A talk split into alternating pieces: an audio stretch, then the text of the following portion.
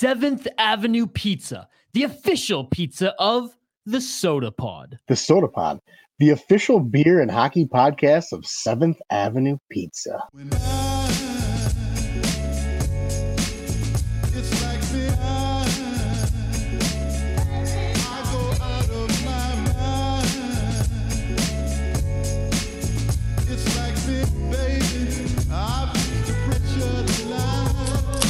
From the land of the lakes, beautiful Minnesota, welcome to the Sota Pod. Isha Dromi here alongside the state of Hoppy, and thank you for joining us wherever and whenever you are listening.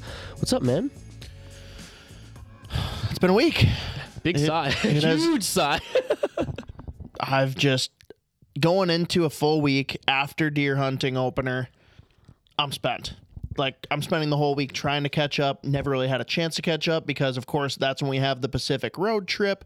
All the games are at 9, even 9:30. That was tough. And then, of course, Saturday, which is supposed to be my low-key day, all of a sudden turned into bouncing all over the place, staying up late day. So, yeah, like, I'm just kind of... All-day football today and hockey, so... Not even all-day football today. Just one extensive game that we'll get into here. Holy fuck, though. Yeah. Ooh. Between the late games, the late Wild games earlier this week, me being sick, UFC and Cage Warriors Saturday, then, yeah, that stressful-ass Wild game today. I gotta say, I'm a little spent too, man. It's been one, but... I mean, I'd say probably the highlight of the week, Isha got out there to support our boy Chris Kelly live out at the Narrows. I'm just going to call it Mound. It's not Mound, but I don't really give a shit. It's my show. I'll call it what I want. Yeah, Chris Kelly, unbelievable performance. Did a lot of Elton John covers, which he absolutely crushed. Loved the Billy Joel songs as well. And basically just got the crowd vibing with, like, whatever they wanted to hear. I love how he had his big tip jar there, and he's like, hey, you buy me a drink or throw a couple bucks in there, I'll play whatever song you want. And I mean, Chris Kelly, such a beauty, such an awesome human, and an incredible musician. So, I mean, support him, find out where he's playing next, folks. Again, such an entertaining musician in person. He just gets wherever he's playing buzzing. Like, everybody there was getting into the music. Everybody there was dancing. ChrisKelly.com, and he's on all social media. Hell, if you want to throw him a few bucks, Venmo too. Support his music. You should go do that. He's telling me, though, he will send me a few of his cover songs. Or, sorry, few of his originals. Because he does have a few recorded, though. He doesn't play too many of them out in public, he says. And... really what that money's going to go towards, as we've learned over a couple of different meetings. Oh, yes. It's all going towards the jersey collection, which, holy shit, is it expansive. I mean, we spent a good 20, 25 minutes after the show just talking about it. Put it this way. For everyone listening, if you think you have a jersey collection, just you don't compared to this guy. Like, it's unbelievable. Who was it? Oh, man, I'm spacing on names now. I feel so bad. Who did the THPN intros for you guys? Oh, Tom.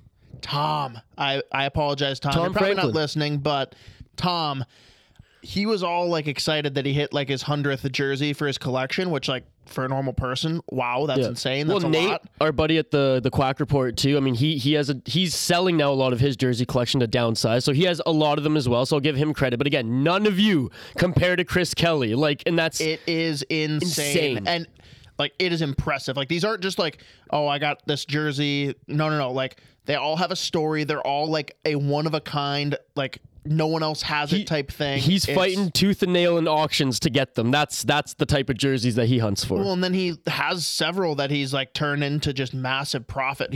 Matt, we'll talk about it more when he comes on, but he was telling us about a jersey that he really, really came close to buying. It was a game-worn Lemieux back in, like, 88 maybe. I can't remember what the specific jersey or situation was, but he almost bought it for $17,000. And now that sounds insane, folks. $17,000. He went back on and saw it, like, relisted for sale X amount of years later. Yeah, for like $70,000. So, like, this is himself a little bit more. This is the type of jersey collection that this guy has. And I mean, like you said, the story. I mean, a lot of, like, like the USSR Russian like military team from way back in the day. He has like Larionov and Bure, and it's just, it's unbelievable. Yeah, you said the history that goes behind some of the jerseys that he has. Yeah. I mean, we were talking a lot at one of the Vikings game day celebrations at Back Channel Brewing. I mean, that was his 40th birthday. Yes, we know it's your 40th birthday, Chris. We remember. Wait, it was his 40th? and then at his gig the other night too. I mean, we could have honestly stood there for another hour talking jerseys, but I was... Oh, easily. I was so fucking tired. Isha was so done. Like, not done listening, just like he was done with life at that point. Yeah, it was... It was crazy. It was a tough week. It was Isha, you got to comment on the lunatics that were passing our table at the end of the show. I wish I... Like, this guy was a beauty.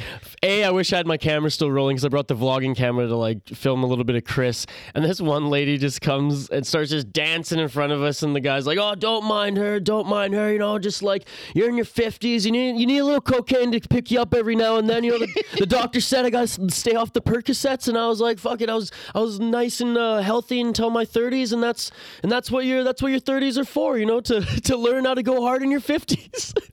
Man, and he's talking about all this shit with cocaine, and then finally he's like, so then you progress to just crushing up and snorting some Adderall, and there you go, you're good for your 60s. It's like, Jesus Christ, dude. He was absolutely buzzing. I have zero doubt in my mind that they were both coked out of their minds, but they had a fucking blast. I'm a little bit jealous of how good of a time it looked like they were both having. That was incredible. But yeah, she was literally like dancing, and she like lean in and just like scream the lyrics in my face. I'm like, you gotta chill out, lady. Like, this is unsolicited. I'm not on your level. Like, hey, if I was like several like whiskeys in, I know, like, we were fading. Maybe I would have been vibing it. We were fading at that point. It was the end of the show. The bar was clearing, and these two were just going hard. They gave her. Shout out Chris Kelly. I mean, puts on a hell of a show, and like we said, everybody is vibing. Everybody's vibing at a Chris Kelly show. That they are. He's going to come back to it. He's going to shoot me a text like, I don't appreciate that you said the Mario Lemieux jersey was selling for $70,000. It was actually $72,320. No, Chris, we love you, man. We're going to have you on soon. We probably need to come out and get a tour, like actually on site with some of these jerseys, hear some stories. That'll be a segment. I mean, the keys to the castle are yours, Chris. Anytime you want to jump on the podcast. I haven't said that in a while. That's new. I know. Or recycled, not new. Okay, I just took a sip, Isha. You should probably do the same. What are we drinking, buddy? Holy crap. So what we have here, snatched this month or two back, as some of you might have seen on the Twitter machine. Soon to be gone Twitter machine, everyone says. Oh. We're not getting into that. So we have the Immortal Toast, but this is a special barrel-aged version, an infused white stout aged in tri-malt whiskey barrels. Only 7.5%, which wasn't expecting. Isha, first thoughts? Oh, sorry. Anyone that doesn't already know from all the times that we've highlighted Immortal Toast, Bad Weather Brewing, right there by the X. One of our big four in St. Paul. This is me, I guess, not our, but Isha tends to just cower and go with my opinion on beer. So our big four. Yes. In St. Paul. Wow, this is incredible. Like, I'm surprised that it's 7% as well, because very much you can taste the whiskey. And usually when that's the case, they're like sitting at what, 14, 15%. But this... It's very mild. It hits you and then it fades. You very much get that Immortal Toast flavor that everyone's used to who's tried that, but with that just extra kick. And I really like. I think it complements it beautifully. Like, there's put it this way, there could be some beers out there where like you go through the barrel age process with it and it doesn't work. And I've tried that before with a few back home. This, oh my goodness, this is incredible. And the fact that it's 7% means that like 7.5. We can enjoy this. We can each share this bottle, and I can still drive home. So cheers. Yes, cheers to that. No, it was funny. As you were explaining it, I was like, you're going a little too hard, but you dialed it back. Like, you definitely get some of the boozy taste, but it's really light, really smooth. And it goes away pretty quick. Like, it's right there at the tip of the tongue, and then you kind of lose that aspect. And for those of you that maybe have had the Immortal Toast and thought little sweeter than you'd prefer, like this is right in your wheelhouse, because this really totally. That barrel aging kind of takes the sweet out of it. It's basically an unsweetened Immortal Toast, and it's got a little bit, for me, weirdly a smoky vibe to it. Yep. No, totally. Like, not heavy. Like there's some people that have the smoky beers and they're like, I don't fucking like smoky beers. I totally get that. This shouldn't scare anyone away. And I don't know why we're sitting here pumping it and promoting it, because no one can buy it. But hey, we're a beer podcast, kind of. If they do it again, absolutely go out for it. Or just to speak to our boy Andy, who crushes it. Hey, anything they release in a bottle, you should probably give a try. And guy kills it. So you get, I've been like just taking multiple sips here, just trying to explain like what's going on, and you get that the barrel age, the whiskey taste right away, then the Immortal Toast, and it complements each other so well. So like you said, it's not overpowering by any means. It's just that little extra. You said it there. It kind of diminishes the sweetness to it a little bit. And it hits you, it's a barrel age, but it's not overpowering in the sense that, like, I think anyone getting into barrel age beers, they would probably like this. This would be a perfect introductory one into barrel age, into the barrel age types of beers out there. Because some are that we like very, very heavy on like the whiskey side, right? Yeah.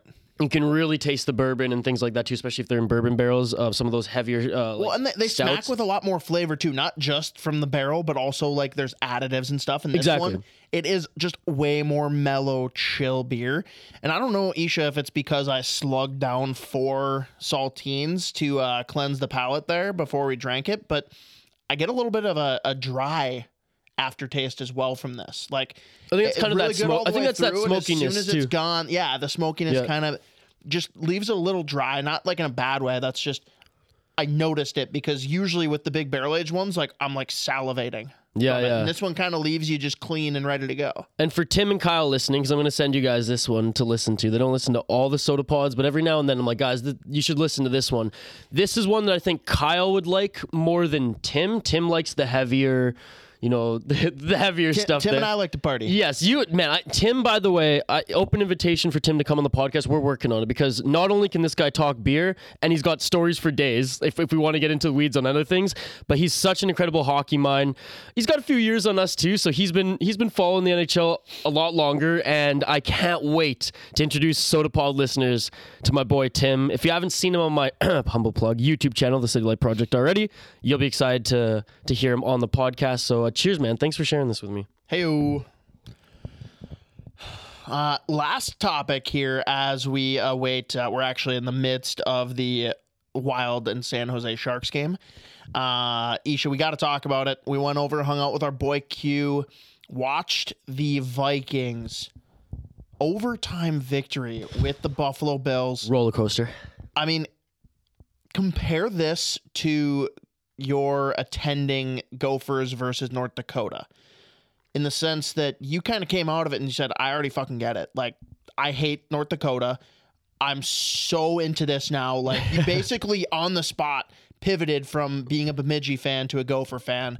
Like, what was it like being able to take in the roller coaster of emotions, the ups and the downs of this Vikings versus Buffalo Bills game? Dude, and like going into this game, I was like, I'm gonna invest all my energy, all my attention into this game. And I was like standing up, I was like smashing the couch when shit didn't go right. It was a roller coaster, man, and now I'm slowly starting to understand this weird relationship that Vikings fans have with their team, and that, like, the pessimism going into these games is real, especially when they tease you. They tease you right off the bat, and the opening drives are amazing. You're like, oh, again with the fucking opening drive looking great. I know, maybe this team, maybe there's something there. And then, half the game, blunder after blunder. What are you doing? Then defensive laps, straight milk carton. Defensive laps, offensive laps. If not for Jefferson, what is this team, right? And then, the fourth quarter. And not only that, the end of the fourth quarter, 5 minutes left of the fourth quarter, they kick it into third gear, and here we go. But, dude, straight up, if the Vikings offense played the way they do for the first drive of the game and for the last, like, 8 minutes of the game for an entire game, they might be the best team in football. They might be the team that their record reflects. They might be that 8-1 team. Right. Man. Which again, hey, props to them. 8-1 on the season, top of their division. Oh, and let's you got to give them credit. Let's be perfectly clear here. So many criticisms and things I'm upset about, but I don't fucking care. No negativity today. They just beat the best team in the NFL, and like, kudos to the team. We have not yet seen the release of Kirko Chains. I can only fucking imagine what's going to be happening on the plane ride back, but it's going to be incredible.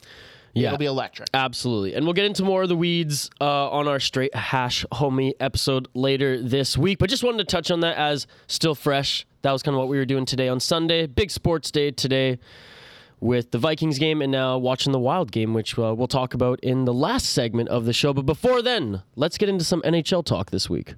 On the other side.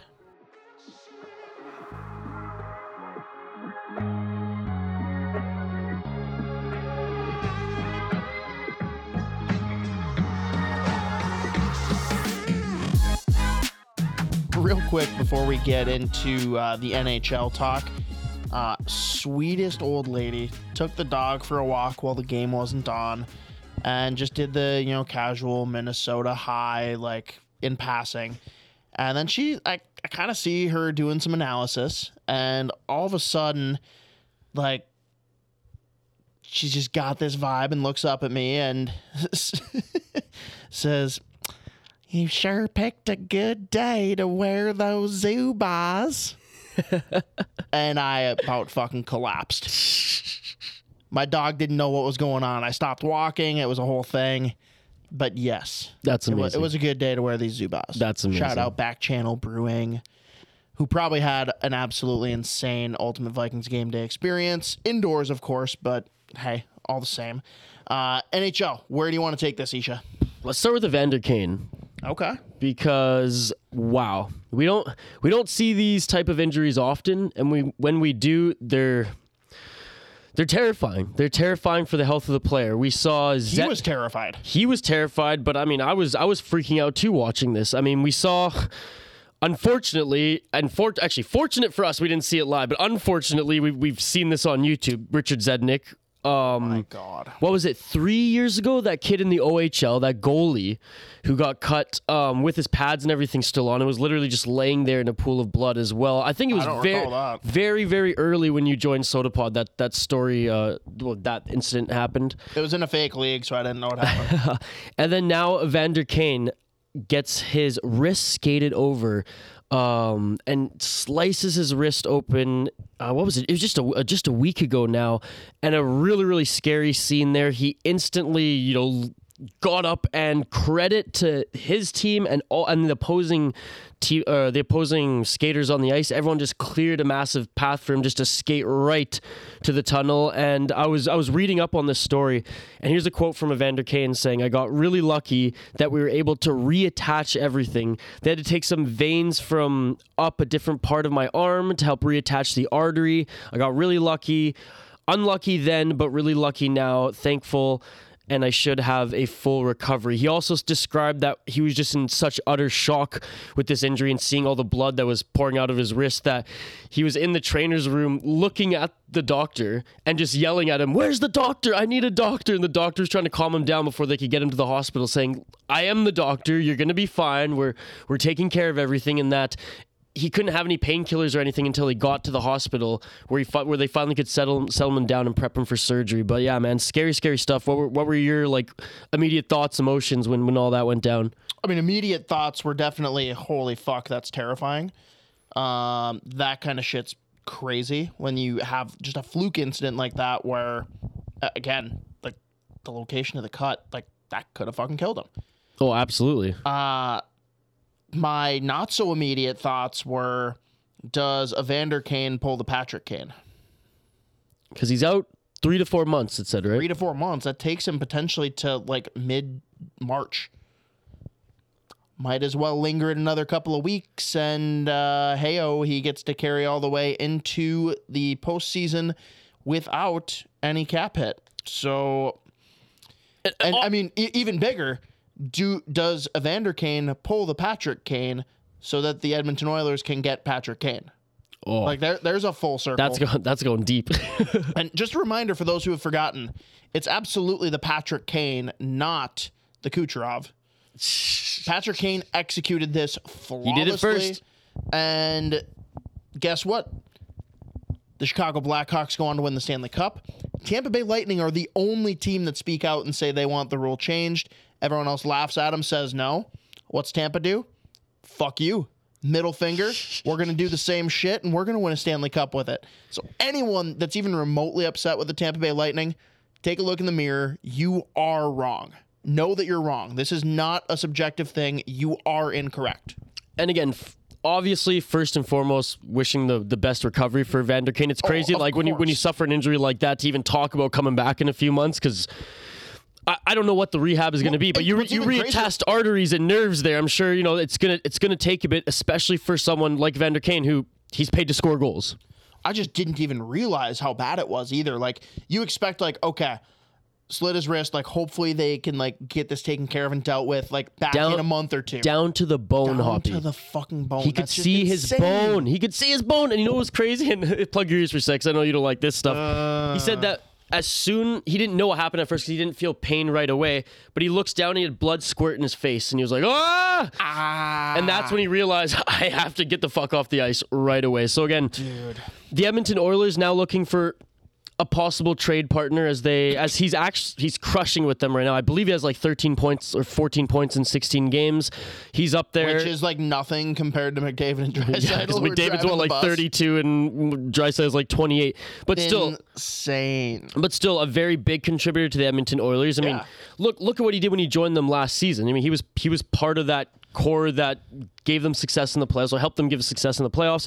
And this season, he's been adding a lot to the team as well. So I imagine the Edmonton Oilers are looking for a trade partner. They're going to want to bring in someone who can help score goals until Evander Kane can come back. And then perhaps we see him pull the Patrick Kane. And if so, holy crap, the Edmonton Oilers locked and loaded for the playoffs. Again, there's no silver lining to this at all. You never want to see anything happen like this. You never want to see an injury. Well, no, there can be a silver lining. Let's be clear. Everything can have a silver lining. True, but that's, we're not going to... But that's not what the focus is here. Exactly. Very interesting to see then who might step up. Like, does Dylan Holloway start taking big boy minutes? Do we get in the interim, more of an effort out of Yamamoto? Or, the analytics community probably assumes it's going to be just Jesse Puljujarvi, who's absolute trailer trash. 4 points. He's not good. You watch him play. I don't care what the analytics say. He is not good. I don't care what he did when he was 18 on that stacked Finnish junior team. Dude, even last year, though, people look at his analytics and say, like, oh, analytics darling, he's so good. No, he's not. I say this all the time. The analytics have to match, like, the eye tests and analytics have to go hand in hand. If you just have the eye test, if you just have the analytics, they don't tell the whole story. And clearly, he's not performing to a top first round draft pick that we all thought he was. But anyways, wish all the best in Evander Kane's recovery, and interested to see what the Oilers do. Another nasty injury earlier this week as well. Zach Werenski, man, and I really love this kid. I really love the way he plays. Out for the season with a torn labrum. Oh my goodness, man, that's another huge hit to the Columbus Blue Jackets. I forget they had a slew of injuries last week. Their athletic reporter was tweet after tweet after tweet, and at the end of each tweet, he's like, "This isn't the end," and he kept going with a few more injuries. And I mean, Johnny Gaudreau, was it the wrong destination to sign? Because they're not winning this year. They're not even going to be close this year. Yeah, you know what though, everyone at this point probably labels me, rightfully so, as devil's advocate. Let's just call me silver lining for this episode, because. All right. Guess what? Silver lining for this one. One, this team might get Bedard. Can you imagine a Bedard, Line A, Gaudreau line? Holy shit. That would be fun. Dude, those Cannon jerseys would be selling like nobody's business. Oh, yeah. Also, again, this is a silver lining thing. You don't want this to be the case, but with him out, we get to see what Adam Boqvist can do on the back end. Well, that's true. Him having the chance to lead the blue line, go out there and run a power play. Dude has the pedigree. He has the skill.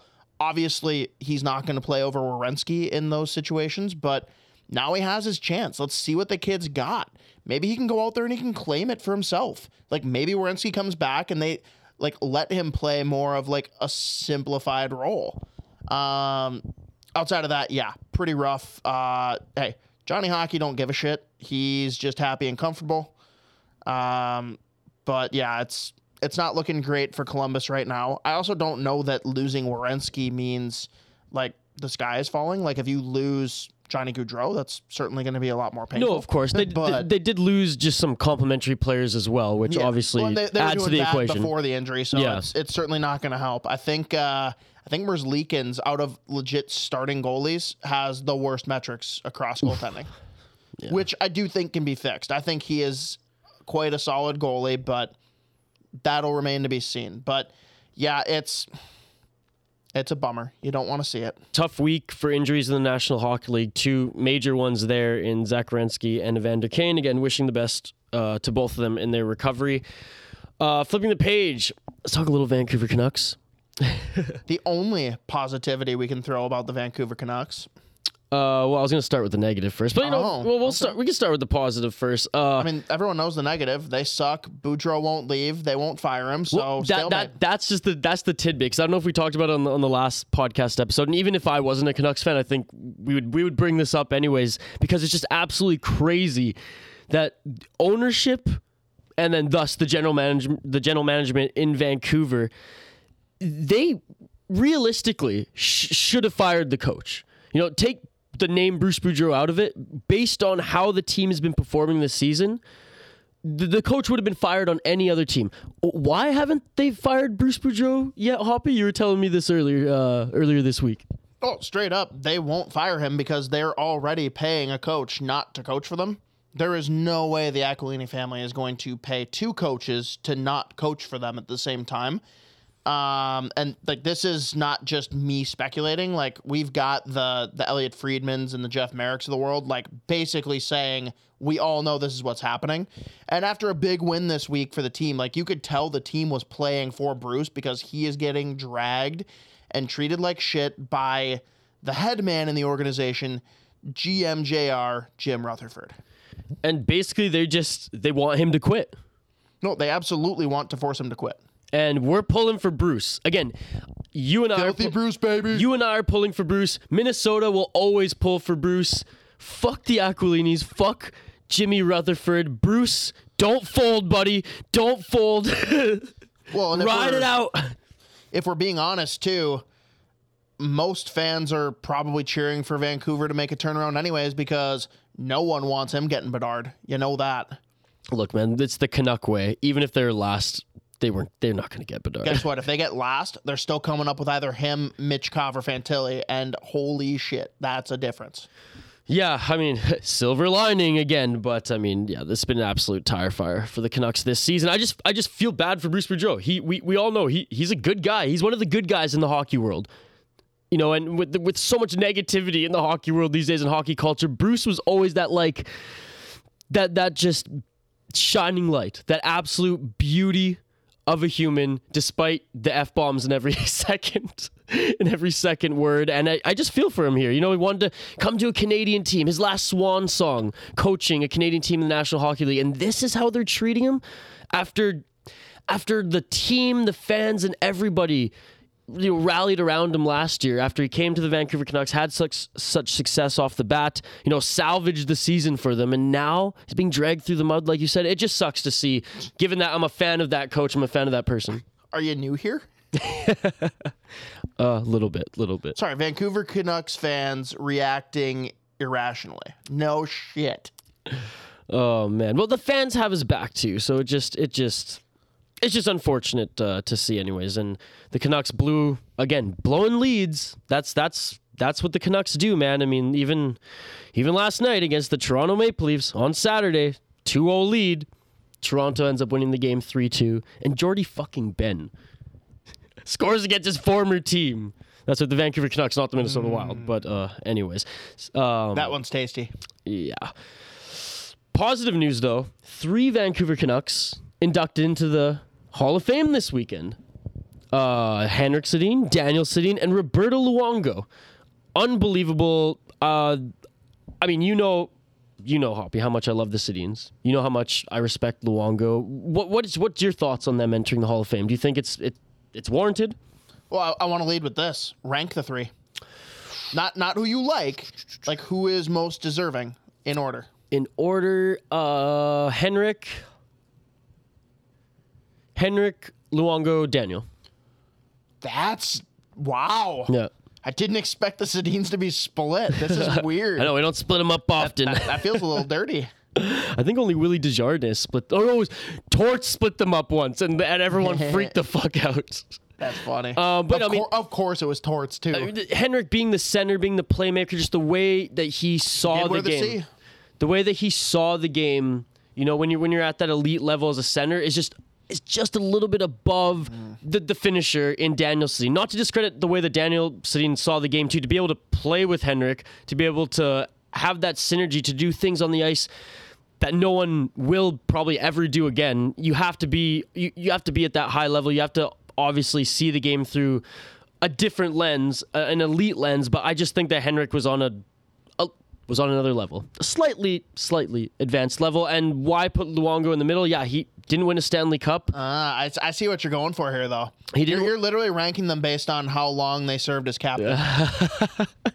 No. Henrik the longest, Luongo the second longest, and Daniel never did. Man, Luongo's the captain. What a hilarious year that was. The thing. Good marketing for the Vancouver Canucks, I'll say that. But one of the best goalies in the National Hockey League to never win a Stanley Cup. Honestly, when Luongo... I would put him as second best. When Luongo was on, unbelievable. Like, we as Canucks fans watching had the utmost confidence that nothing was getting by him. And even if the Canucks played dog shit in front of him, they could still at least get a point out of it because Luongo was not letting anything in. Would you agree that he is the second best to never win a cup? Behind Lundqvist, yeah. Mm-hmm. I would say so. Okay. 100%. Good. We can move on. I do think that these are deserving players. Weird that they all get inducted at the same time. Weird that it happens when Canucks seem like they're at their worst. Yeah. Like it... It's kind of the last hope and the saving grace for fan sanity. Other names that were inducted into the Hall of Fame in this class, Daniel Alfredsson, another Swede. Riikka Salonen, one of the most decorated Finnish women. Sick name. Hockey players of all time. Just to go over just some of her stats here, folks. When she played in the Women's Finnish Liga in 135 games, 395 points. When she played internationally, 241 games, 300 points. Playing in the Women's SHL, the SDHL, 92 games, 119 points. I can go over more of the stats. She played in the Swiss League as well and different divisions of Finland. But you can see that she torched everywhere she played and was a pioneer for, women's hockey in Finland. So that was a really cool inductee. I didn't, quite frankly, I didn't know much about her at all. So it was cool just to go and look at her stats and her story here online. What is this now? 3 gold medals, 1 silver medal, 6 bronze, competing in World Hockey Championship. And last but not least, a really special name also to go in this year.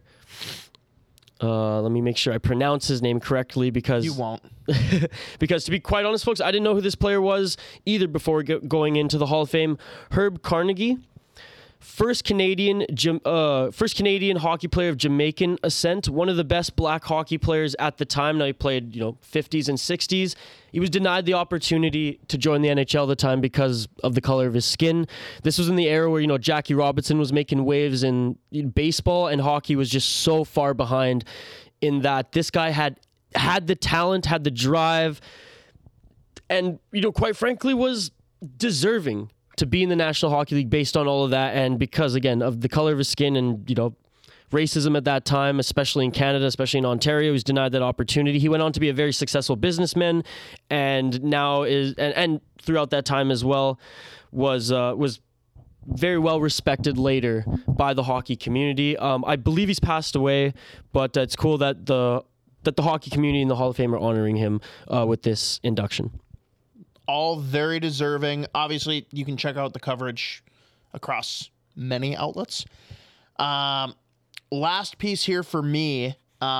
First, we'll lead by shouting out our good friends over at Wild Takes, part of the 10K Takes family. Any of you that aren't checking them out absolutely should be. Worth the listen. Lately, they've been a little bit lighter on the episodes, but I'm pretty sure they're going to be coming back strong here soon. In the most recent episode here from this past week, you hear our boys Dev and Zuch giving their wild takes, and then some of the ones that they don't see as wild at all. And I'm going to label this one as an absolutely wild take. Zuch, no hard feelings here, but for you to... We're going to just say with the confidence with which you laid out that the Dallas Stars don't have the star power of the Minnesota Wild at any position is the wildest take I've heard in a long time. They literally trump us at every position with star power, where the Wild are probably stronger is some of the depth. But you look right now, yeah, maybe Fleury's a bigger name. Ottinger's the better goalie right now. I don't think many are going to argue with that. Fleury's been great here recently, and we'll get into it more here on the other side when we dive in deeper with the Wild. But, like, no one's taking Fleury over Ottinger. There's no way. You're going to tell me that between both teams on the blue line, the biggest star isn't Miro Heiskanen? I just refuse to believe that. And then you look at the first line for the Dallas Stars. They literally match up and beat us. Like, yes, Kirill Kaprizov is probably the biggest star in the forward groups. But when you look beyond number one, like that first line, you match them up with Boldy, Zuccarello, and Kaprizov. Kaprizov is the only one that shines out the other three. If we're going to go with the old geezers, you're taking Pavelski over Zuccarello, no questions asked, unless this is a beauty contest, because Zuccarello is a gorgeous motherfucker. Yes. And again, having a great season in his own right, but... Joe Pavelski is another level. 17 points, 15 games, 8 goals. And Matt Boldy is the truth. He is a big piece of the Wild's future. I'm sorry. If you want to come at me and say that he's better right now than Rupe Hintz, you're crazy. Am I taking crazy pills here, Isha? No, man. What do you think? I wish I could disagree with you, and so we could go back and forth here, but I don't, man. I really don't, and especially on the defense. Heiskanen is Hedman 2.0. Heiskanen is filthy. Dude, he's Victor Hedman 2.0. Like, at the end of his career, hopefully we're comparing the two, and both their careers, and you know, wondering who's the better defenseman. Now, I know one's Swedish, one's Finnish. It's nothing about their nationality here. They just remind me so much of each other, the way they play. And, yeah, I agree with you there, 100%. Well, we'll make a post out of that for the Sota Pod, get people's opinions. Also, shooting it back over to the 10K boys, I have a feeling that Dev's going to agree with me, but Zuch... I want you to fire back, man. Tell me why you think that the Wild have more star power at every position than the Dallas Stars. Give me some substance here. Let's beef it out. Let's go back and forth and have a little bit of ping pong here with us just arguing with each other's dumb takes. There you go. And that's incentive for all Sota Pod listeners to go and listen to the rebuttal on 10K Takes. Boom. All right, folks. Game's back on. On the other side, we will dive a little bit deeper into the Minnesota Wild.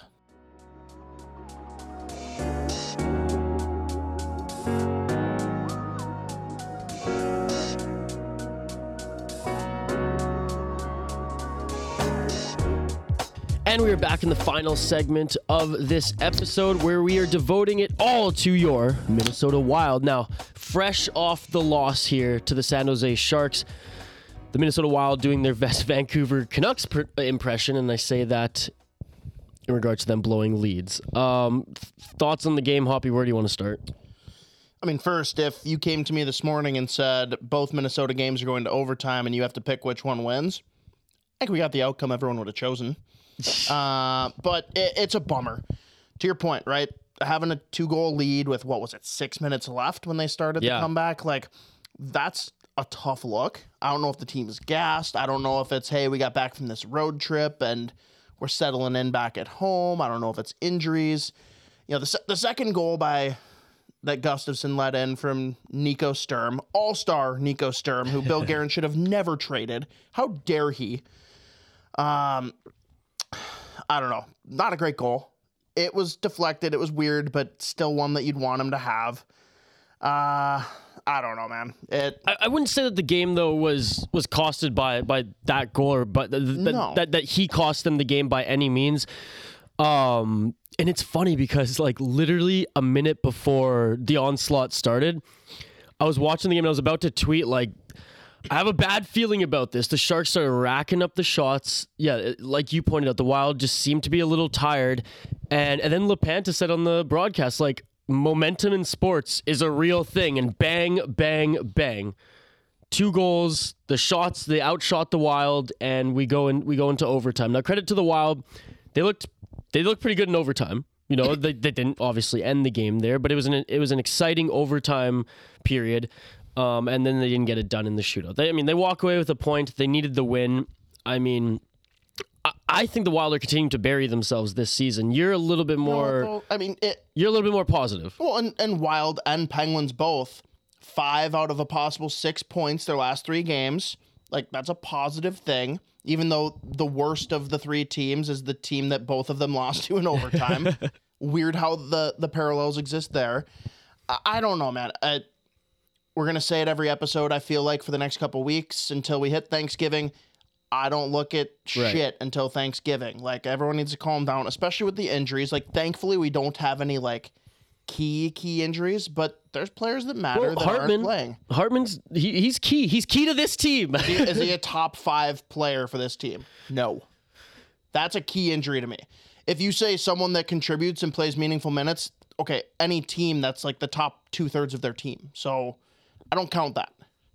Okay, fair enough. I'm not saying that it doesn't matter. Again, like, any injury matters if it's someone that's supposed to be one of your starters. But I think it's less about missing him per se, in the Wild having to fill the gaps with, let's be honest, players who are still very green, players who probably need reps to be able to help the team succeed. And again, no disrespect to some of the young guys who are playing tonight and some of the call-ups, like, they played relatively well, but again, relatively well isn't going to get you far in this league. I'm going to challenge you on that, though. It's what showed us that Mason Shaw absolutely is an NHL player. Yes, and you know what? We would have never seen him come up and get this extended experience. I can wholeheartedly say I do not want him to play another game in Iowa. Yeah, and as a result of injuries and stuff like that, there's always a chance that you find that gem. They're like, oh, this guy is an NHL player, and with this opportunity, he's taken advantage of it and has ran with it. And sure, that's a positive in everything that's going on here. Silver lining, if you might. Yeah, this episode, that's going to be in the title for sure. But at the end of the day, that's kind of how I'm looking at this team. It's like you're not plugging the holes permanently. You know what I mean? Like, the stopgap, and they're not necessarily rising. All of them rising to the occasion. Now, again, Mason Shaw, great story. I hope he's here to stay as well. But, Beckman didn't look that great tonight. Cramarosa didn't look that great tonight. He had his moments. Well, that's what I'm saying. Moments are going to win games. No, but I want moments from a player like that. Cramarosa, he's not going to be an NHL guy. He's not. And I hope he does. I hope he proves me wrong. That's not like to shit on the kid. Like, he's a hell of a player. Fucking love Cramarosa. But he's a guy that he's kind of the Kyle Rao bubble guy. Yeah. He's the guy that you inject into your bottom 6 when you have injuries and you need some energy. We saw it from him, right? He went out and popped in back-to-back goals, didn't he? Back-to-back games, that is. Not back-to-back in one game. But, like, to your point, not sustainable, not a long-term cog. But Adam Beckman, if we're seeing okay things, we're seeing flashes, that's progress for him, because he is going to go back down, but you want him to take those things and then go back and kind of bully guys in the AHL and be able to build on the experience. And I guess you just hope that when you're playing a team like the Sharks, that there's more room for these guys to make some mistakes and learn, whereas tonight there wasn't. And that just sucks as a fan to watch. Hot seat me, by the way. Middleton went tarps off for the intermission interview, and I'm sorry, he puts Calen Addison to shame. Wow. He knew beefcake. Absolutely. We gotta clip that from South Park. Beefcake. Now I have to mention, going back since again, we lost this overtime game. We won a different overtime game. I'm going to declare that the Minnesota Vikings just stole Labatt Blue from Buffalo. I'm drinking Labatt Blue Light right now. I think we're stealing it. I think we're claiming it. It's an incredible light beer. You know, we're certainly in the market for a light beer option too, because Ish over here is already tingling a little bit from the bottle we split earlier in the episode. We just need a light option for the little guy. And I think Labatt Blue Light would be an incredible option. So some positives from this game, though. Addison honestly looked incredible tonight, I think. Incredible's a stretch. He was fine. Okay. I said I used the word incredible because I didn't find any, or I didn't see any glaring holes in his game tonight. Like he was solid. And I will throw, and this is like super nitpicky, okay, right? In overtime, he looked like he was kind of sitting and watching. Like, he was out there with Kaprizov and Zuccarello, and he just fucking froze. And Kaprizov was like, dude, get the fuck out of my lane. Like, move, fill a different area. Like, he kind of got caught puck watching a little bit. Yes. In overtime. Yes. The reason that right. bothers me is because that should be an area he flourishes. Yeah, his finding where to be on the ice in 3-on-3 overtime for him has been a challenge. I've seen it a few times this season as well, but and let's be real, has he ever played 3-on-3 outside of like his limited exposure in his first year and a half in the NHL? I mean, probably not, to be perfectly honest. So he's played less than a full season of NHL games at this point. Probably hasn't been involved in that many 3-on-3 overtimes, especially because last year he wasn't going to get any time because he was barely getting thrown in. Yeah. Okay. I think it's something that's got to be learned, but I just wanted to call that out because obviously I am like the Addison crusher, the apologist. I want to see major improvement there because he should be out there and he should be playing half of the overtime and he should be driving it. And as you should point out that kind of stuff for sure. But the 5-on-5 game, I was impressed. Yeah, if anything, again, I saw more blunders from Brodin. Yeah, he almost let up a big one going the other way. Fumbled it at the blue line. Meyer goes down. And it's just great because we were joking too that Dumba's right there trailing him as the goal's happening, and Wild fans would have found a way to turn that into Dumba fucking up. They would have. Everyone loves and defends Brodin, which, hey, I'm on board with, right? Again, small stint of him not playing his greatest hockey, and he's had a couple of okay games in the later stretch. We're just used to him being, like, almost flawless. Yeah, we're used to not having to address Brodin because of the level to which he excels. So there's still some kinks being worked out there, but that's okay. Dumba played decent tonight. He actually had some trade him now. Horvat. That's an easy deal. 1 for 1, please. Let's go. 1 for 1. Jesus Christ. Some people, man, that there should be like a base level IQ test for you to get on Twitter. There goes half of Twitter. To get Twitter blue, because now I'm seeing people with like 100 followers who are paying for this, and I'm like, you got me. I thought you were like someone of significance. By the way, I can't get Twitter blue. Not that I was going to get it, ladies and gentlemen. He absolutely tried to, and that's why this is coming up. Only Apple users can get Twitter blue. I mean, it's called natural selection, sir. I guess it's just the majority. Oh, man. Shootout. Let's talk about the shootout. Some interesting, an interesting order of shooters for the Wild and San Jose. How does San Jose not have... There's just some big boys that didn't shoot. I care less about them. The Wild, I love what he brings to the team.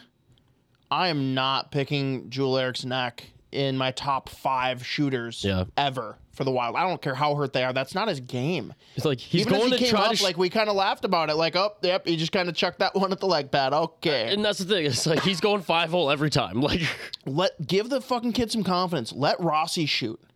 Yeah, why not? Why the fuck is Rossi not taking an attempt? And maybe it was partially based off of how the game went. Like maybe he was having an off night. Whatever. I still don't know why you would pick Ek over him for a shootout. And I don't know this to be fact. And for anybody listening, like, please let me know again at the Sota Pod on Facebook and Twitter. We love to interact with you guys.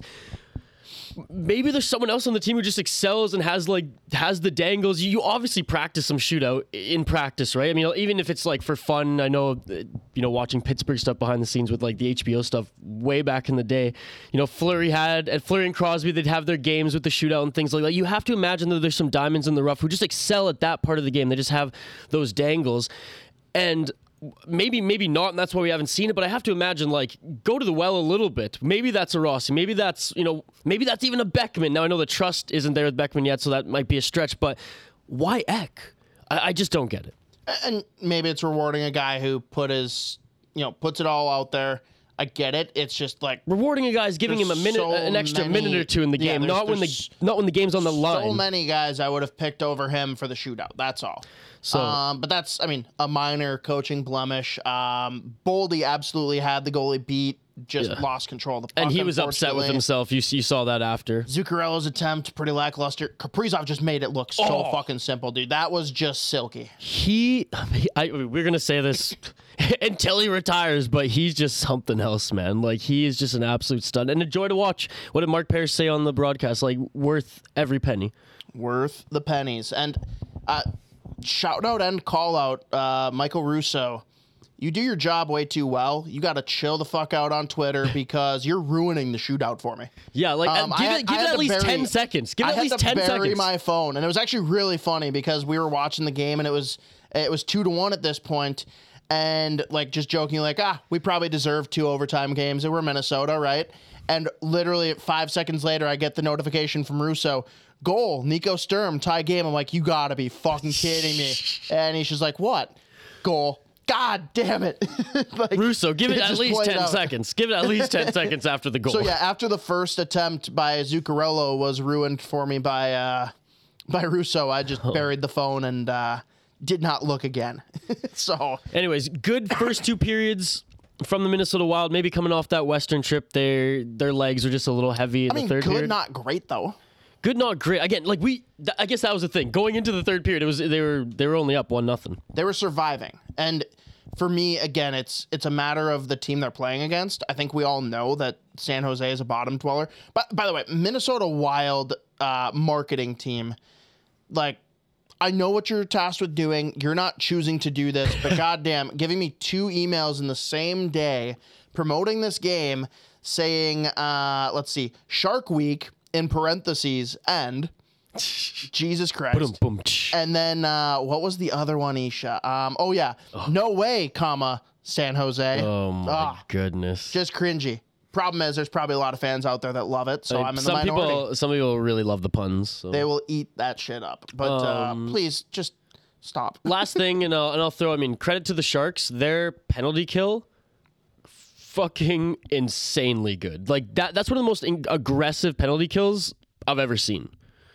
They were on the Wild. They barely, like, they didn't make it easy for them to get an entry at all. As like, it was almost like they were reading their minds. It was really actually crazy to watch, and obviously rooting for the Wild here, but I was in awe, and I was like, damn, this is insane. And I know the Wild's power play isn't anything special, but the fact that the Sharks seemed like they were straight up reading the playbook was something pretty crazy to witness. Verbal meme. Henrik Sedin is the Sharks. Daniel Sedin is the Wild. Mind reading. And that kind of stems perfectly into my overarching theme for this week. First off, thanks so much, NHL. The week after deer hunting, making the West Coast trip. So we have 9:30, 9 o'clock, 9 o'clock. Like, you really put me in a spot. I was also sick, so it was just horrendous for me. I was like, I'm just dying here. You're still a little nasally. So biggest thing right now for the Wild is we've done a full 180. That's right. Not 360, folks, because that doesn't make any goddamn sense, because then you're right back to the way you're facing. 180. We're going the other direction here, where defense and goaltending is carrying us. Offense has dried the fuck up. And again, partially injuries. I'm okay taking that a little bit, but still, like, this is not a good pivot for us. I mean, it's back to more what we expect, which I guess concerns me more because it probably will stay this way. But goaltending has been great so far. Marc-André Fleury looks back on his game, gets his 72nd shutout against Seattle, and then like, defense has looked solid. Penalty kill has been great throughout the trip. For me, let's go back. First one, worked out great for the Wild, but why do we hate fun? Why do we even have the offsides review? I hate it. I passionately hate it. Want it out of the game. It's so dumb that inch, like, yes, that's the rules, but, like, to go back and review that for something that proceeded to play for, like, another minute that a ref never would have seen, so close. Man, it's just really, really dumb, and we lost a really good goal because of it. Zegras, of course, just a freak of nature. Oh, my God, that's another guy that I'd love to see Bedard with long-term. If it's him or Johnny Hockey, I'm set. Man, I know we were talking about this earlier. I just want NHL players to go back to the Olympics because the U.S. team is going to be fire in a couple of years, man. Is going to be? Not already? I mean... Yeah, I mean... We'll see. Yeah. Canada's is still good, I mean... Although, again, I said it. I don't know, dude. As soon as you lose Crosby and Bergeron, you got no winners. No, point out the winners, please. I'm going to take a pass. That's right. You can't. I mean, yeah, Doughty's not. He's going to be way too old. Doughty's going to be old by then. Stamkos is old by then. Find me a fucking winner. Maybe point. I was just going to say, Brady, I was just going through, like, the Tampa Bay Lightning. Because I was like, all right, cup winner the last few years, Tampa. Point is the only one that I'll hear in this discussion. But McKinnon? Barely. Yeah. Makar? Okay, Makar. Yep. Makar. Every other Canadian card. On the... No. Makar, there's your trump Nazem card. Kadri? Nah. He's a winner. I think he would be a great bottom six guy. He'd be fun. Depending on where he's at, obviously, when the time comes. Okay, I'll hear that argument. Okay, we got three there. Still, big difference in drop-off from Crosby and Bergeron. And Marchand, for that matter, who's older than I realized, weirdly enough.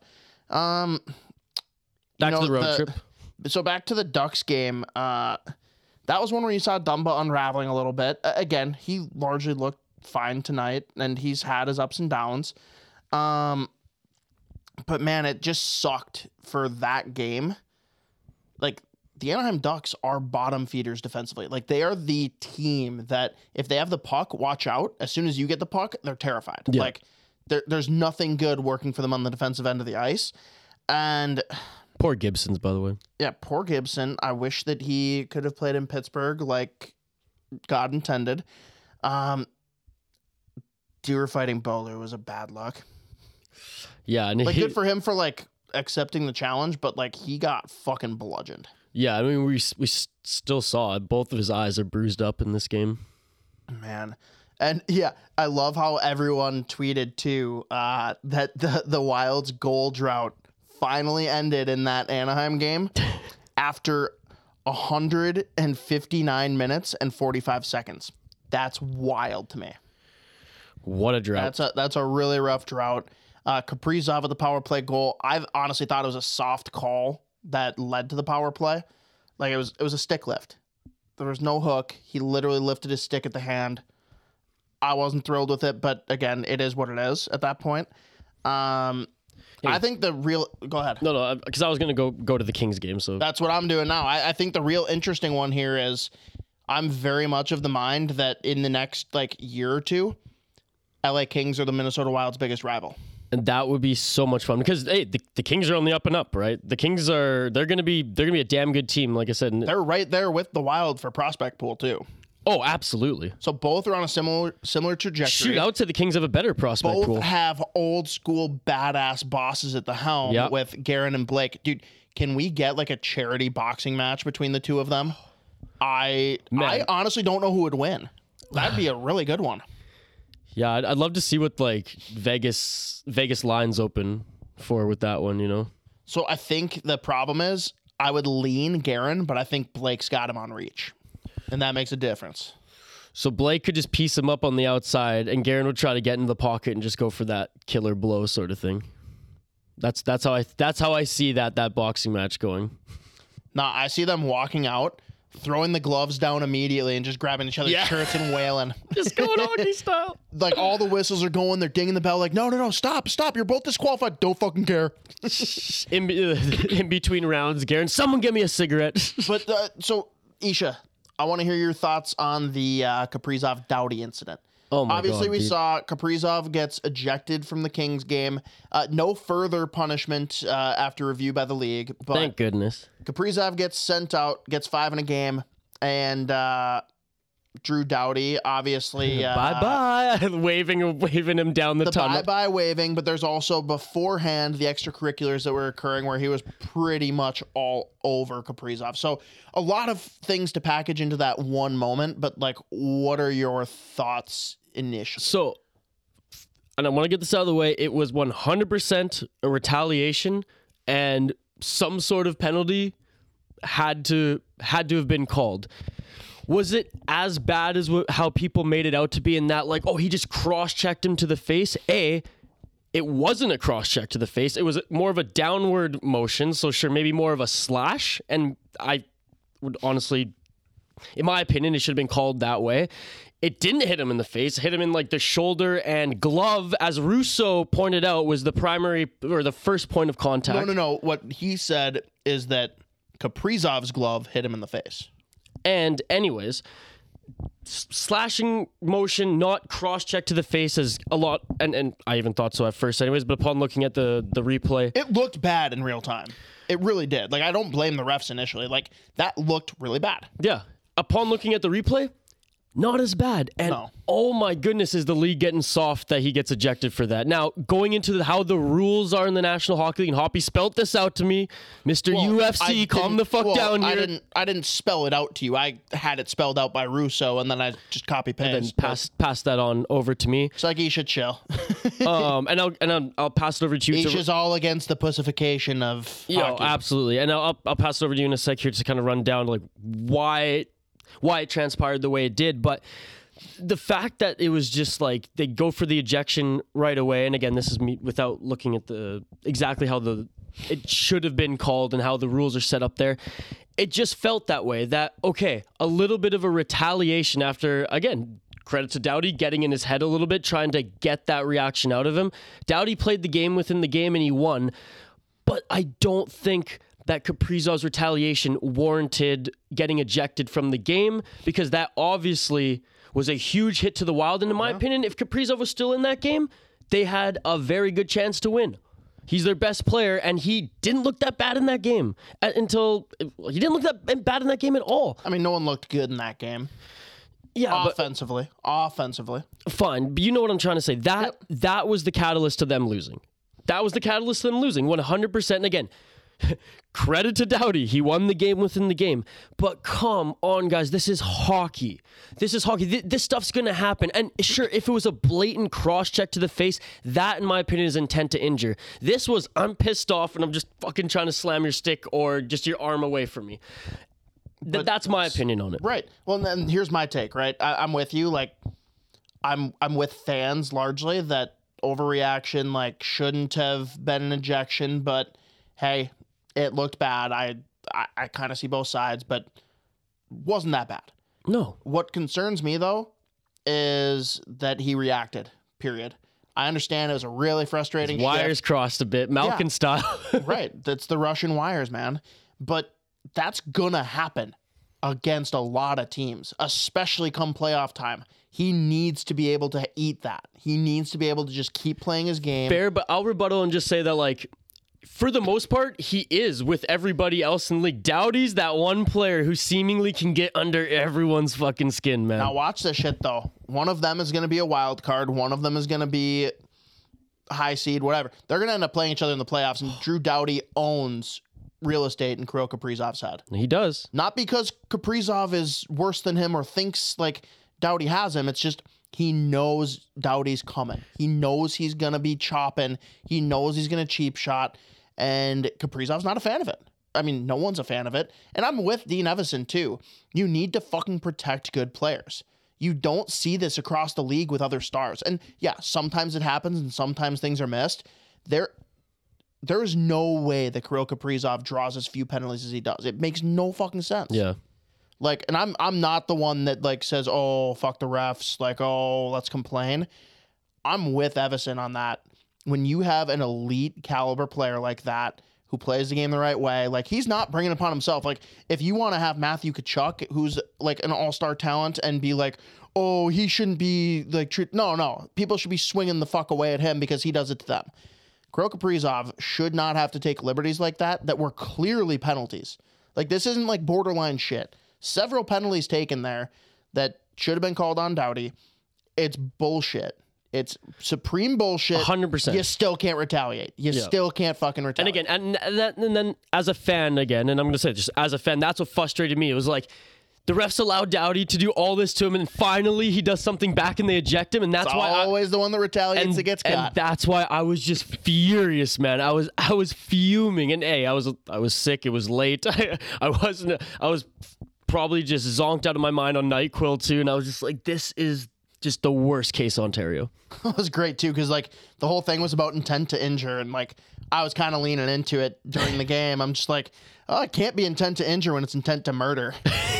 Some people didn't take kindly to that. But. So let's quickly go over the rule set then, and why he wasn't ejected and why it wasn't. It's nothing exciting. It's just you can't have a major. But it had something to do with the high sticking, right? Yeah, high sticking. There can't be a major, so it's either minor penalty or ejection. Like, there's no in between. I didn't know that was a rule. Russo put that out right away though, and okay, I guess that's the rule. Do you agree? Do you think there should be an in between? Who am I to make the fucking rule? No, I'm just asking you. Whatever the rule is, enforce the rule. You're no fun. What do you think it should be? I think we already know what you think it should be. Yeah, everyone knows what my thoughts are about it. No, I think it's a great rule, Isha. Tell me why I'm wrong. For instance, incidents like this where it could... so the one time that it affected a team that you follow, we should change a rule. Kind of like... Hey, I'm gonna be on this shit. Kind of like one time with Landeskog, and now we have ruined offsides calls forever. One shouldn't make a precedent. Okay. All right. But well, I mean, I'm going to take note. It seems weird, though. I'm going to take note, and if, like, on every other time this happens this season, even with other teams, and we'll see how many times it stacks up. And if by anyone listening, DM us if you actually believe him, because there's chicken's dick chance that fucking happened. And if by the end of the season it's a pretty high number, then I think I have an argument here. You shouldn't even notice the one tonight in the San Jose game, and he's going to be like, oh, I'm keeping good track. I'm keeping my tabs. Oh, man. Anyways. LA Wild, yes. Unbelievable rivalry that I think is brewing. I agree with you on that. And, man, Well, it's there with the Doughty and Kaprizov. Inject Fiala. Inject the skill of both teams. Like... Yeah. And they very well could meet in the playoffs. That'd be so fun. And that would be electric. Like 7 games of back and forth. Ooh. Man, sign me up. I'm just trying to think, is there a way that either team could lead their division? I feel like the Kings won't. Wild, no. I don't think will either, but I think they have the better chance. So we need the Kings to be a wild card, and we need the Wild to finish first in the Central. I need that series. I need it. Not because I think that it's a good matchup for us, just because I think that would be a hell of a series to watch. And if we don't see it this year, we very well could see it the following year with how these teams, you know, knock on wood, are on the up and up. In years to come, for sure. Yeah. Maybe if they ever fix the stupid fucking playoff format. Anything else you want to get into in regards to the road trip? I mean, they conquered their demon. They, even though it was only a 1-0 game, they did beat the Seattle Kraken, so that's fun. How am I just learning that Middleton also played for the 76? Oh my goodness, I didn't even know that. Because that jersey looks beautiful. Oh my god, they're just showing highlights of it right now, folks. Oh my goodness. Oh, and he still had the mustache back then too, the poostache. Oh my goodness. Wow. Man, I really like him. Like he's literally right there with he's behind him, but he's right there with Addison for me. I love those two players. I would never buy an OHL jersey. But I was tempted just for a second watching him in that. But then I was like, I know, fuck the OHL. Or because it'd be way too much work for you to figure out. I could 100% and you got some PTSD from my China experience. Hey, you got two for one at the end of the day, so there we go. You should be happy. No, nothing crazy to cover. I'm a little worried that Greenway is just like damaged goods. Like, yeah, he cannot stay healthy. What's the over-under on games for him to play this year? Like, it has to be under 40. I was just going to say, it has to be. Yeah. I don't know. It's interesting. Is he being rushed back every game, do you think? Or I don't know. That's a good question. Problem is, we'll never know because we'll never get the level of injury report that we'd want.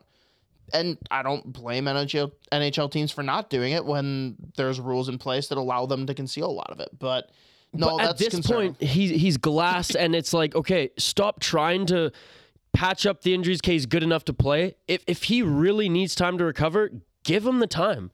Give him the time. Adjust. Make adjustments, and if he can, he comes back later in the season. But I feel like this is just hampering the Wild from moving forward, in that they have to rejig the lineups, rejig the roster every time he comes in and out. And again, we've talked about this on past episodes. There hasn't been any like sustained chemistry this year with some of the new lineups as a result. Well, they've also changed the lines so goddamn much. Well, and that's what I'm saying. Like, there hasn't even been an opportunity for them to gain some chemistry, to kind of have a few games in a row playing with the same line mates, other than obviously like the top line. And I mean, I don't know if there's a way around that, right? Like, that's not a criticism on Dean. It's more like, man, it'd just be nice to have a consistent lineup. No, but I think there is a way around. I think it's, okay, Greenway's not coming back for 2 months, all right? That's one piece of the problem. Sure, several injuries that lead to this. Yeah, but okay, let's at least just try to address that. Okay, we need maybe someone with some sandpaper who can fit in with the G line. Let's try to really focus on that, and maybe we find something. Maybe it's 80% of what we need from a Greenway on that line, but at least it's something. Move on. It's also easier said than done. Of course, no. I'm saying the Greenway piece, even easier said than done, when this is a team that will not accept not making playoffs. They were on a losing skid, probably rushed Greenway back. But, like, it's very clear to everyone that, again, while he's third fiddle on that line, he's still an impactful piece of that line. And that line has not been what they were in years past. We need him back to fix it. And if the team's going on a skid, they're going to probably force him back. It's stupid, but that's the way it is. Yeah. That's an ownership decision. Yeah, and I just don't agree with that. And I'm with you. I don't agree either. I get the politics behind it, but it's like there's a human's health factor here, and don't you want him to be better for your team down the road? Guaranteed, he's saying he wants to play. Otherwise, they're not playing him. What athlete? And even like folks, you know this. I'm a huge fight fan too. Like, you have to protect them from themselves sometimes. I totally get that. I'm just saying it's not like it's a health thing where it's like they're making him play. No, but, he wasn't. If he didn't think he was ready, he wouldn't be playing. Yeah. I mean, I suppose so. But anyways, it's frustrating. That's a big problem with injuries, too. How do you know how healed the player is? The player knows better than anyone. Like, they have to be... I'm with you. You got to sometimes protect them from themselves, especially when it's more of a head injury thing. But, with a upper body, lower body injury, if the player says they're good... and you don't see anything that tells you otherwise, how can you argue with it? Okay, fine. When it comes to a point like this, in and out, in and out, in and out, okay, you're not fucking fine, dude. You're taking 2 months to recover. Like, isn't this the straw that breaks the camel's back at this point, where it's like, we've tried so many times, you said you were good, clearly you're not. Like, yeah, problem is, isn't Greenway kind of like a snacker? Like, if you give him 2 months off during the holiday season, Thanksgiving, Christmas, all the stuff in between. Yeah, who's his new roommate? He's going to chunk up. Who's his new roommate? Rossi, go there and get him on your fucking meal plan. Because Rossi looks fucking lean, mean, fighting machine. You really think that Rossi's going to be like, hey, Greener, do this? Well, I just threw it out there because he's like in fucking tremendous shape. But I also actually had no idea that they were roommates, so that's... I didn't either. I'm just like, maybe be like, hey, you're living with him now because Because has now reached the point that not only is he dictating 2 months of rest for Greenway, but he's actually assigning him a roommate, buddy system here, and a chef. I'll fucking cook for him. I'll make sure that he stays lean. Seventh Avenue Pizza is not keeping that guy lean. I'll cook him some damn good Persian food.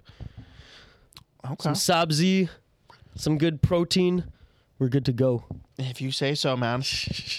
But no, that was the biggest like outlying thing. We just need to figure out where the fuck Greenway's at health wise. We would be remiss if we didn't mention Wallstedt's goal. Oh, you know, Fleury, by the way, saw that, and he's like, he's going to be on an absolute mission to get an empty netter this year.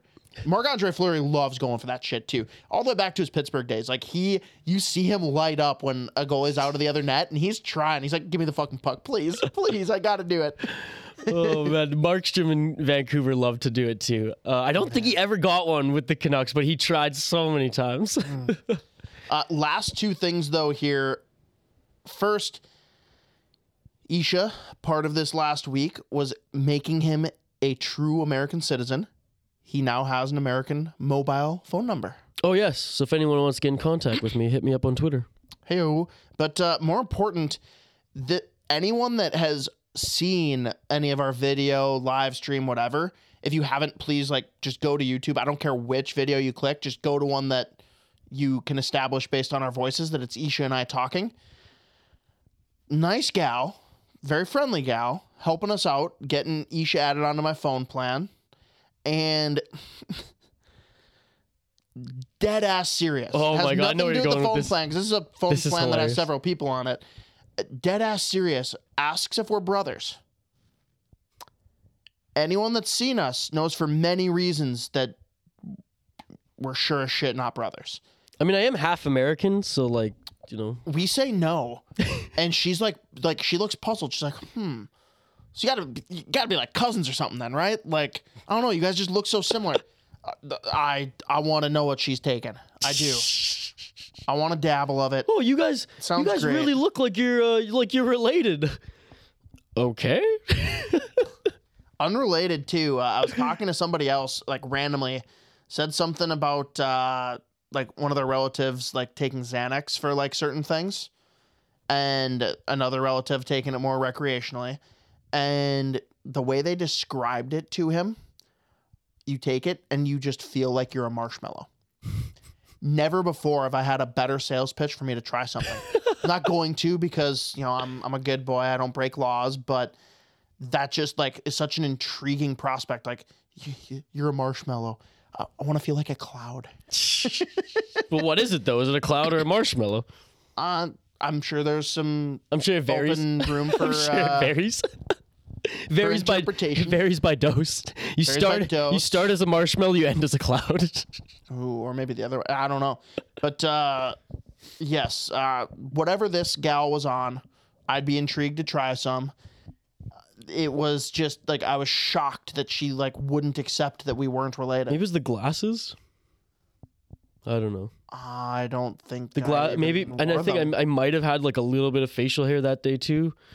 I'm reaching at this point. I have no idea. Big old reach. All right. Last thing here that has to be hit. Great people, incredible people over at Wabasha Brewing. Our boy Jason, who has been featured on the podcast, feel free to go back and check that out. Maybe on YouTube. No, you shouldn't. Put that one's not on YouTube. But if you look it up on Google, Wabasha, the Sota Pod, it'll be the first. It'll come up in the top of your search. Yep. Contrary to belief, yes. Shout out Matthew. It is not in the city of Wabasha, so do not make plans for that because that would be quite the trek. No, this is in St. Paul. Right over the bridge. They will be hosting a Wild Watch party on Tuesday. Cool tap room, like really cool, like rustic, like not quite dive bar, but kind of that type of vibe, which I love personally. I know Isha's big on it too, but they have incredible beers, good spread. We both went in there this weekend to meet up with our boy Jason. Tried a couple of them out. I highly recommend two that are unorthodox, but we've got the Horror Frost, which is a white stout. So very good. Similar, I would say, to the Immortal Toast. Maybe a little bit more sweet aspect to it and a little difference in the flavor vibe, but easy to drink though, folks. Great beer. If you're getting into craft beer. Well, and it's a good one too. If you want to get into stouts and porters, like this is the most approachable version of a stout you're ever going to have. Great point. The other one for me, and this is a weird one, I know, but it's also one of their more popular beers is I think it's called the Jalapeno Popper. Now I'm actually catching myself. I don't remember for sure what it's called. You'll go in and there'll be one jalapeno beer. Have it. It's delightful. As long as you don't hate spice. Like, it's not super spicy. But it's no, but it has spice. It has a kick. It has a kick. If you're on a ketchup palate, it will be spicy. So be careful, but most of you should love it. It's great. Smoky jalapeno cream ale. It's so good, man. That one and one other one that I've had, and I'm trying to remember what the other one was, if I'm being honest. But it's a Jack Pine up in Brainerd area, we'll call it. They also have an incredible cream ale, or jalapeno cream ale. But yes, get out there. They have 7th Avenue pizzas that they sell right there in the tap room. We're going to have 7th Ave on site. Sounds like some boys from Sota Stick and Better Edge will be there. By the way, betteredge.com/SotaPod gets you $20 for free that you can go in and throw on whatever wild game coming up here that you think that they're either going to crush or get crushed. But yes, good spread, good people out there.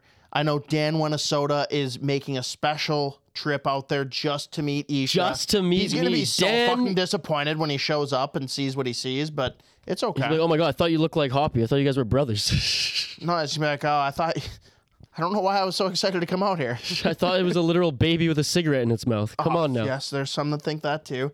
But yeah, if anyone wants to just hang out, watch the game, it's a road game, so you can't go to the game anyways. Come meet up. We'll watch, several ex-Wild players for the Nashville Predators.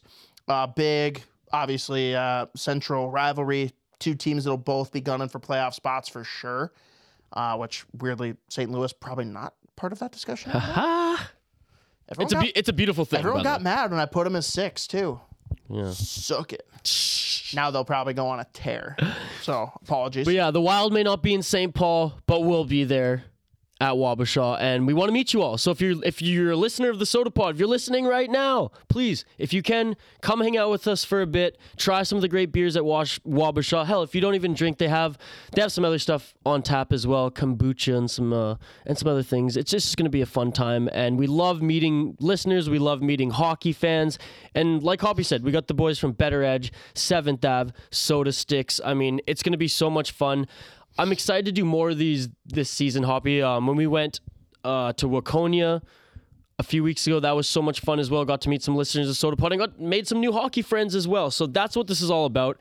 It's all about us just connecting, networking, and we're really excited to go there and host and see you all. Well, yeah, maybe even got some new listeners there. Calling you out, buddy. I know you know who I'm talking to right now. Our goalie fiend who became an AHA coaching legend. You have my phone number.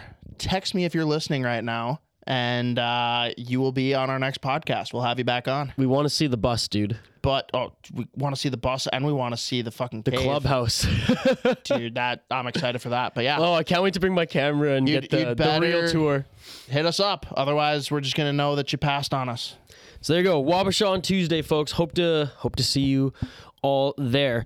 I think that's it for today. I'm running on fumes, so I'm ready to go on fumes. All right. Well, let's give a quick shout out again to those who make everything possible here on the Sota Pod. Those are our partners here. Better Edge, Hoppy already ran down the promo code. 7th Avenue Pizza, the best damn frozen pizza in all of Minnesota. We made 2 of them today. Yeah. And now Chicago, I believe, somewhere shipped to as well. There are going to be in some stores in Chicago and Nebraska, if I'm not mistaken, as well. So 7th Ave. Everything's so shitty in Nebraska, they need 7th Ave. Exactly. They need a pick-me-up, and they need the best damn frozen pizza in the world. If you haven't already tried the breakfast pizza, folks, I'm not a guy who... Look, put it this way. I like tomato sauce on pizza. I'm a traditionalist in that sense. So, like, the bacon cheeseburger one, though it's still great, it's not my favorite. The breakfast pizza, the 7 a.m. that came out, no red sauce on that one. And so I was a little suspect going into it. Oh, my God. It's honestly, it's amazing. Especially if you're, like, a breakfast fiend like myself. That just adds to, like, just how amazing it is. But I feel like even if you're not, it's something special.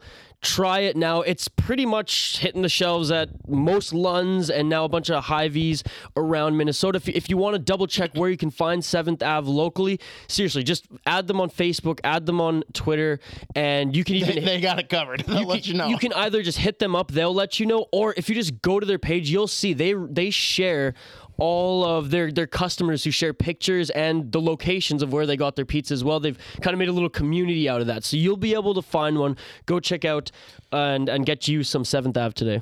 Very important, though. People need to understand this because Isha gives me a lot of shit for putting ranch on pizza. And actually, a lot of the time it's just dipping the crust. But I do definitely dip normal pizza into ranch. It's delightful, especially if it's Hidden Valley. Isha, the sicko that he is, took his breakfast pizza and dipped it into tomato soup. You're an absolute lunatic, and you can never criticize me for having ranch on pizza ever again. I mean, it's pizza in a tomato base. How is that weird? You dipped it in tomato soup? Well, mostly the crust. I don't believe 80% you. The crust. Really? Because the crust usually doesn't have sauce anyways. So why would you complain about not having sauce and then have to put it into tomato soup? I beg to differ. 7th Ave's, they barely don't have a crust. It goes right to the end, and usually it's covered in sauce anyways. So the whole thing. Got it. Yeah. The whole thing's crust. We just established that the entire pizza's crust. Okay, yeah. And he should definitely... I'll concede. That was a little fucked up, but I like it, okay? And you know why? You know what? I'm not going to concede. I have one. I love how you backpedaled so hard, tried to play defense, and now you're like, no, I'm standing up for myself. I have... Oh, my goodness. Yeah, I got nothing. All right, wrapping up. Also got to give love. GetYourWaggle.com. Waggle Golf has the best get-ups. Isha is wearing the beanie right now. The toque. You all see me all the time sporting their polos, quarter zips, hoodies, hats. You name it. It's all incredible. Make sure you're following them across social as well, because every time a new release hits, you want to make sure you get there before they sell out of your size. It's incredible. And lastly, good old Mark Parrish, who was, of course, helping with the game day festivities. You all see him. Looks brilliant now that he has glasses. It's kind of still weird for me to see that. Professor yeah. Parrish. Yeah, Prof Perry. What up? Oh, hi, Mark. Incredible. Best vodka in the land. 5% goes back to hockey. What else do you need? And, of course, there's just endless mixers. It's kind of like BYO beverage. Yeah. I'm actually kind of curious, like, what other people go for besides the usual, right? Everyone has Bloody Mary. Everyone has Screwdriver. Red Bull vodka. Yeah, Red Bull, but it's got to be the blueberry. Ooh, yes. I'm the weirdo that, like, just lives and dies by the Fresca with vodka. If anyone has any cool ones, let us know. We'll definitely sample them. Capri Sun for me. Do them on the show. Yeah, that was an interesting one.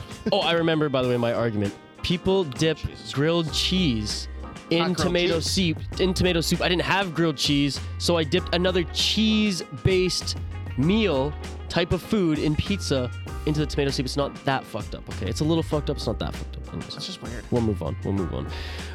Again, shout out to all of our partners here. You guys are all amazing, and please support them, folks, because they support us. All right. With that being said, signing off, I'm Isha Jerome alongside the State of Hoppy. This has been the Sota Pod. We good, man? We good. Don't fear, just drink some beer. I hope to see you all at Wabasha on Tuesday, and stay wild.